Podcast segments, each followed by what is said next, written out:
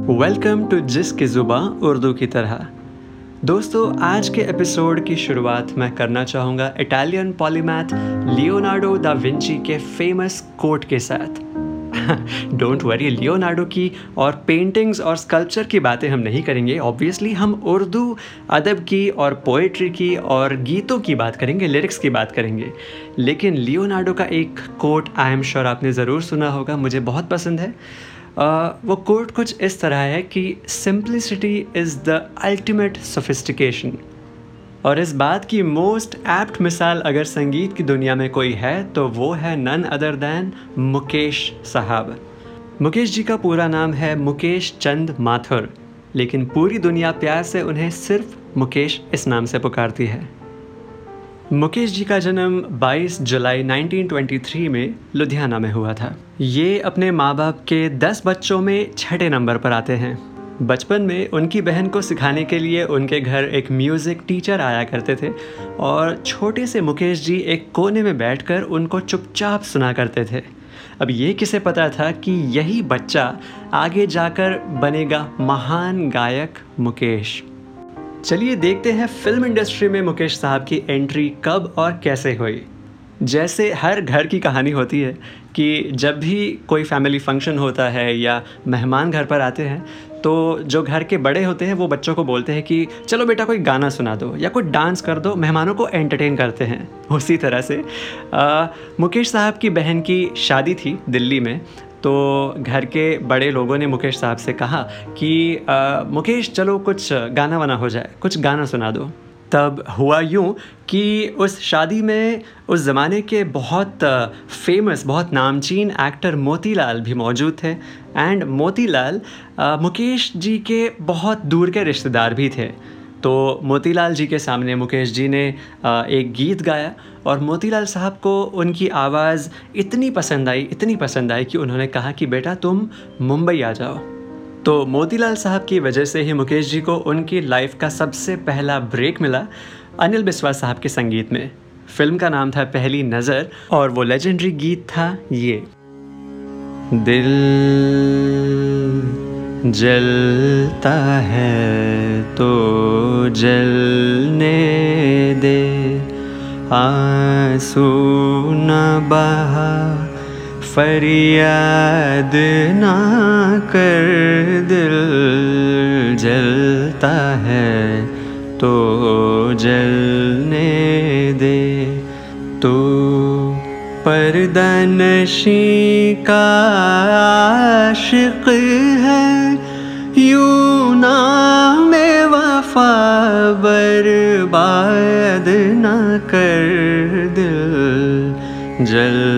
जलता है तो जलने दे। तू पर्दा नशी का आशिक है, यूँ नाम वफा बर्बाद न कर। पर्दा नशी पर्दा नशी का मतलब होता है वील्ड, या जो पर्दे में छुपा है, जो पर्दे में बसा है। पर्दा नशी। इसका अंतरा कुछ यूँ जाता है। मासूम नज़र से तीर चला। बिस्मिल को बिस्मिल और बना। बिस्मिल बिस्मिल इस वर्ड का मतलब होता है ज़ख्मी। दोस्तों, ये पहले भी एक जो वर्ड आया था, पर्दा नशी और बिस्मिल, इन दोनों वर्ड्स को हमने रफ़ी साहब के गीतों में इनफैक्ट कई सारे गीतों में कई बार सुना है but one example other I can think of right now is आपने वो गीत रफ़ी साहब का सुना है कि पर्दा नशी को बेपर्दा ना कर दूँ तो अकबर मेरा नाम नहीं। पर्दा नशी, ये वही पर्दा नशी है वील्ड और बिस्मिल, ज़रा सा हंस के जो देखा तूने, मैं तेरा बिस्मिल हो गया। गुलाबी आँखें इस गीत में हमने ये सुना था। तो बिस्मिल मैं तेरा बिस्मिल हो गया या इस गीत में बिस्मिल को बिस्मिल और बना। तो बिस्मिल का मतलब होता है ज़ख्मी या उसका मतलब आ, आ, पागल दीवाना कि मैं तुम्हारे प्यार में बिस्मिल हो गया हूँ मतलब पागल हो गया हूँ। तो कॉन्टेक्स्ट के हिसाब से ज़ख्मी या पागल दीवाना या अगर इंग्लिश में कहें तो एफ्लिक्टेड लवर चलिए आगे बढ़ते हैं। अब शर्म हया के पर्दे में, यूँ छुप छुप के बेदाद ना कर दिल जलता है तो जलने दे। अब शर्मो हया के पर्दे में, यूँ छुप छुप के बेदाद न कर। बेदाद। बेदाद का मतलब होता है टिरनी या अन्याय, अत्याचार, जुल्म। अच्छा बेदाद ये वर्ड आपने और कहाँ पर सुना है? कुंदन लाल सहगल साहब के उस गीत में, कोई मेरी ये रुदा देखे, ये मोहब्बत की बेदाद देखे। गम दिए मुस्तकिल, इस गीत में हमने बेदाद इस वर्ड को सुना था। तो उस गीत में भी सैगल साहब कह रहे हैं कि ये मोहब्बत की बेदाद कोई देखे। मतलब मोहब्बत में मुझ पर बहुत सारे जुल्म हो रहे हैं। That's what he saying so बेदाद means जुल्म, अत्याचार। अच्छा सैगल साहब की बात चली है तो एक बहुत इंटरेस्टिंग किस्सा मैं आपको बता दूँ। दिल जलता है तो जलने दे। ये गीत तो मुकेश साहब ने गाया था। लेकिन ये गीत इतना हिट हुआ, इतना पॉपुलर हुआ कि जब कुंदन लाल सहगल जो उस ज़माने के सुपरस्टार सिंगर थे उन्होंने जब इस गीत को सुना तो उन्होंने कहा कि मुझे याद नहीं है कि मैंने ये गीत कब गाया था जो इतना हिट हो गया। मुकेश जी इनिशियल ईयर्स में कुंदलाल सहगल साहब को इमिटेट किया करते थे उनको गुरु मानते थे फॉलो किया करते थे। इनफैक्ट सहगल साहब को कौन फॉलो नहीं करता था? रफ़ी साहब Kishore Kumar and of course Mukesh ji everybody used to hail him as a guru in fact जब मैंने भी पहली बार दिल जलता है ये गीत सुना था तो मुझे भी लगा था कि शायद सहगल साहब ने ही ये गीत गाया है। एनीवे anyway, चलिए बढ़ते हैं अगले गीत की ओर। इब्तदाए इश्क में हम सारी रात जागे, अल्लाह जाने क्या होगा आगे। ओ मौला जाने क्या होगा आगे। इब्तदाए इश्क में हम, इब्तदाए इश्क में हम सारी रात जागे, अल्लाह जाने क्या होगा आगे। इब्तदाए इश्क, इसका मतलब क्या होता है? इब्तदा का मतलब होता है शुरुआत।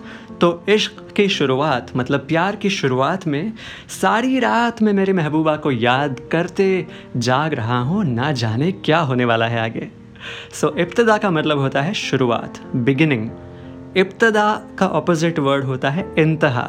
इंतहा हमने कई बार गीतों में सुना है इंतहा हो गई इंतज़ार की। So these two are opposite words इब्तदा एंड इंतहा।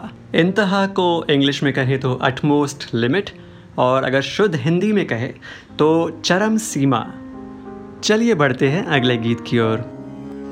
जमाने का दस्तूर है ये पुराना मिटा कर बनाना बना कर मिटाना।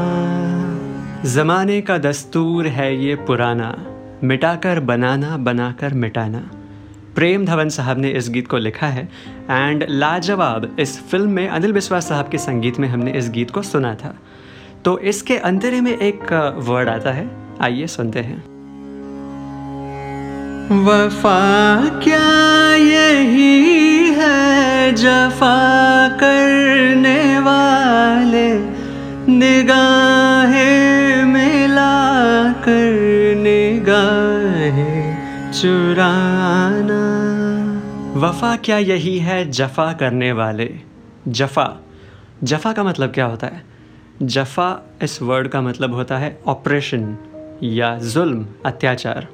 तो हमारे शायर कहते हैं कि तुम्हारे हिसाब से क्या ये वफा है कि तुम निगाहें मिलाकर भी निगाहें चुराते हो?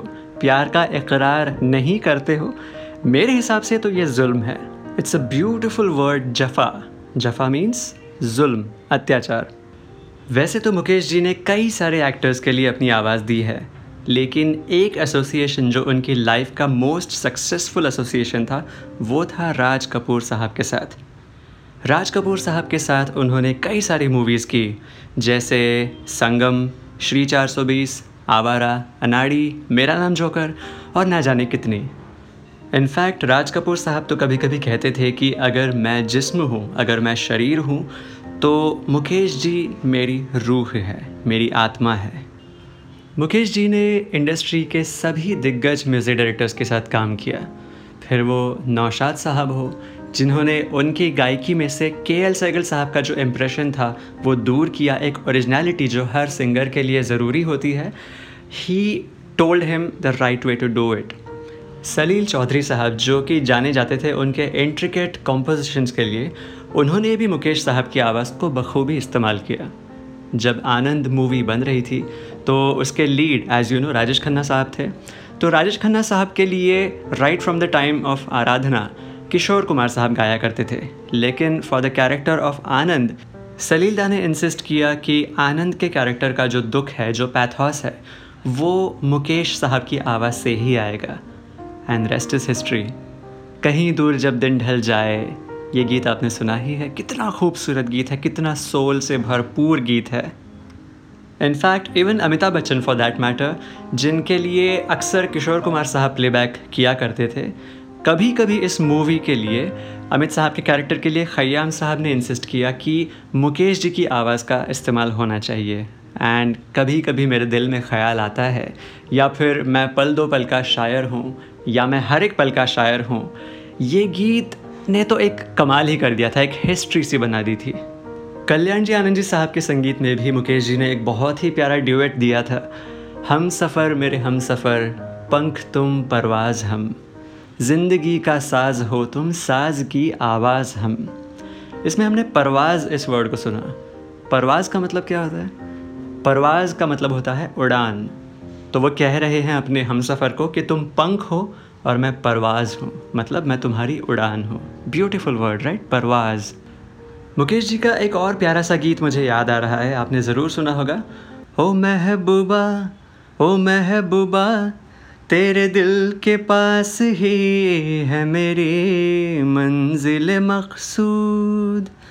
तेरे दिल के पास है मेरी मंजिल मकसूद। मकसूद का मतलब क्या होता है? मकसूद, इस वर्ड का मतलब होता है उद्दिष्ट या ध्येय या इंटेंट या एम तो तेरे दिल के पास ही है मेरी मंजिल मकसूद, कि तुम्हारे दिल के पास ही मैं रहना चाहता हूँ, और मंजिल मकसूद कि मेरे जो मंजिल का उद्दिष्ट है, मेरे मंजिल का जो एम है, जो टारगेट है मेरा, जो लक्ष्य है, वो तुम्हारा दिल ही है, मकसूद।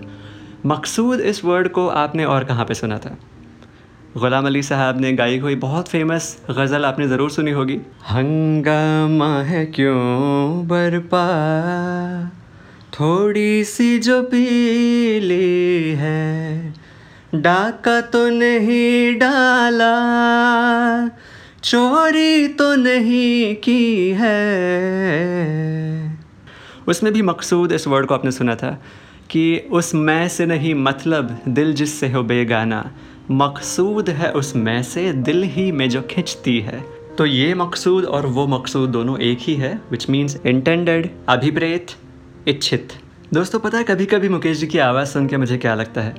जैसे होता है ना आप कोई फैंसी रेस्टोरेंट में खाना खाने जाते हो कोई फाइव स्टार रेस्टोरेंट में आप खाना खाने जाते हो जहाँ पे आ, मसालेदार खाना खाते हो very very satisfying to your tongue ऐसा आप खाना खाते हो। ऐसा खाना आप कितने दिन खाओगे? रोज़ रोज़ तो नहीं खा सकते, पेट ख़राब हो जाएगा राइट तो ऐसा होता है कि घर पे आने के बाद वो जो घर का खाना है, वो खाने की इच्छा होती है। ये जो हॉस्टल में लोग रहते हैं ना, या अपने घर से, अपने देश से दूर जो लोग रहते हैं, उनको कैसे घर के खाने की बहुत ऐसे एक इच्छा हो जाती है। मुकेश जी की आवाज़ ना कुछ वैसी है कि आप भले ही दुनिया भर का संगीत सुन ले आप which is also very good there is no doubt there is no comparison in fact comparison कभी होना नहीं चाहिए। आप अलग अलग सिंगर्स के अलग अलग वेराइटी वाले आप गीत सुन ले, लेकिन वो जो होम कमिंग होता है, कि घर पे आने के बाद, घर का सिंपल सात्विक खाना आप खाते हैं, मुकेश जी की आवाज़ मेरे हिसाब से कुछ वैसी है कि आपको एक सुकून मिलता है, आपको एक सेटिस्फैक्शन मिलता है। तो चलिए दोस्तों, आज के लिए इतना ही काफ़ी है। आज का ये सिंपल सा एपिसोड यहीं पे ख़त्म करते हैं। I hope you enjoyed this episode अगर एन्जॉय किया है तो अपने सारे मुकेश फैंस फ्रेंड्स के साथ इसे ज़रूर शेयर करिएगा।